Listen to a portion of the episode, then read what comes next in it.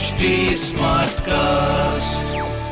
आप सुन रहे हैं एच डी स्मार्ट कास्ट और ये है लाइव हिंदुस्तान प्रोडक्शन इस हफ़्ते खेल की दुनिया में क्या रहा खास?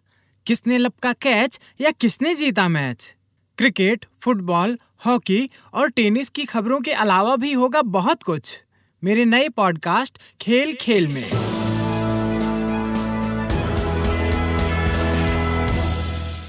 नमस्कार, लाइव हिंदुस्तान से मैं हूँ रत्नाकर पांडे। पहली खबर क्रिकेट से। भारत और न्यूजीलैंड के बीच वनडे सीरीज़ खेली जा रही है।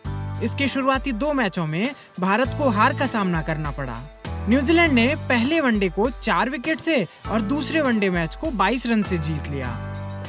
इस सीरीज़ का आखिरी मैच 11 फरवरी को खेला जाएगा। स्टैट्स की बात करें तो श्रेयस अय्यर भारत के लिए इन दो मैचों में सबसे ज़्यादा रन बनाने वाले बैट्समैन हैं। उन्होंने दो मैचों में 155 रन बनाए हैं। अब बात अंडर 19 क्रिकेट वर्ल्ड कप की। अंडर 19 क्रिकेट वर्ल्ड कप के फाइनल मैच में भारत को हार का सामना करना पड़ा। बांग्लादेश के खिलाफ खेले गए फाइनल में भारत ने पहले बैटिंग करते हुए 177 रन बनाए। इसके जवाब में बांग्लादेश ने सात विकेट खोकर मैच जीत लिया। लेकिन अहम बात यह रही कि भारत के लिए यशस्वी जायसवाल इस टूर्नामेंट में सबसे ज़्यादा रन बनाने वाले बैट्समैन हैं। यशस्वी ने छह पारियों में 400 रन बनाए हैं। इस दौरान उन्होंने एक शतक भी लगाया है। अगली खबर हॉकी से। एफ़ प्रो हॉकी लीग में बेल्जियम ने भारत को तीन दो से हरा दिया है। भुवनेश्वर के कलिंग स्टेडियम में खेले गए इस मैच में बेल्जियम ने अच्छी वापसी की। इससे पहले भारत ने बेल्जियम को दो एक से हराया था। पॉइंट टेबल में बेल्जियम 14 अंकों के साथ टॉप पर बनी हुई है, जबकि भारत 8 अंकों के साथ दूसरे स्थान पर है।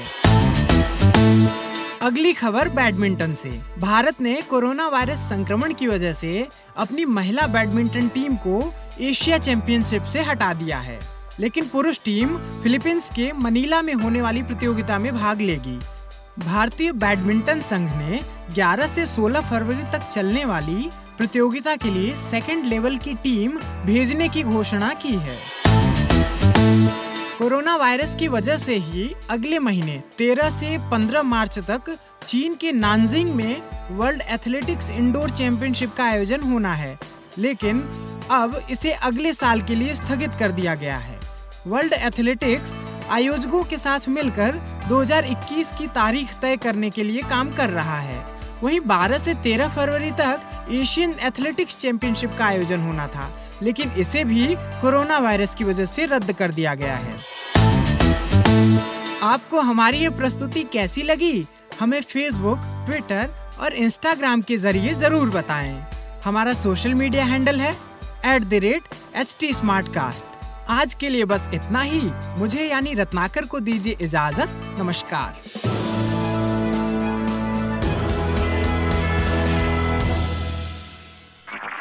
आप सुन रहे हैं एच डी स्मार्ट कास्ट और ये था live Hindustan production smart Smartcast.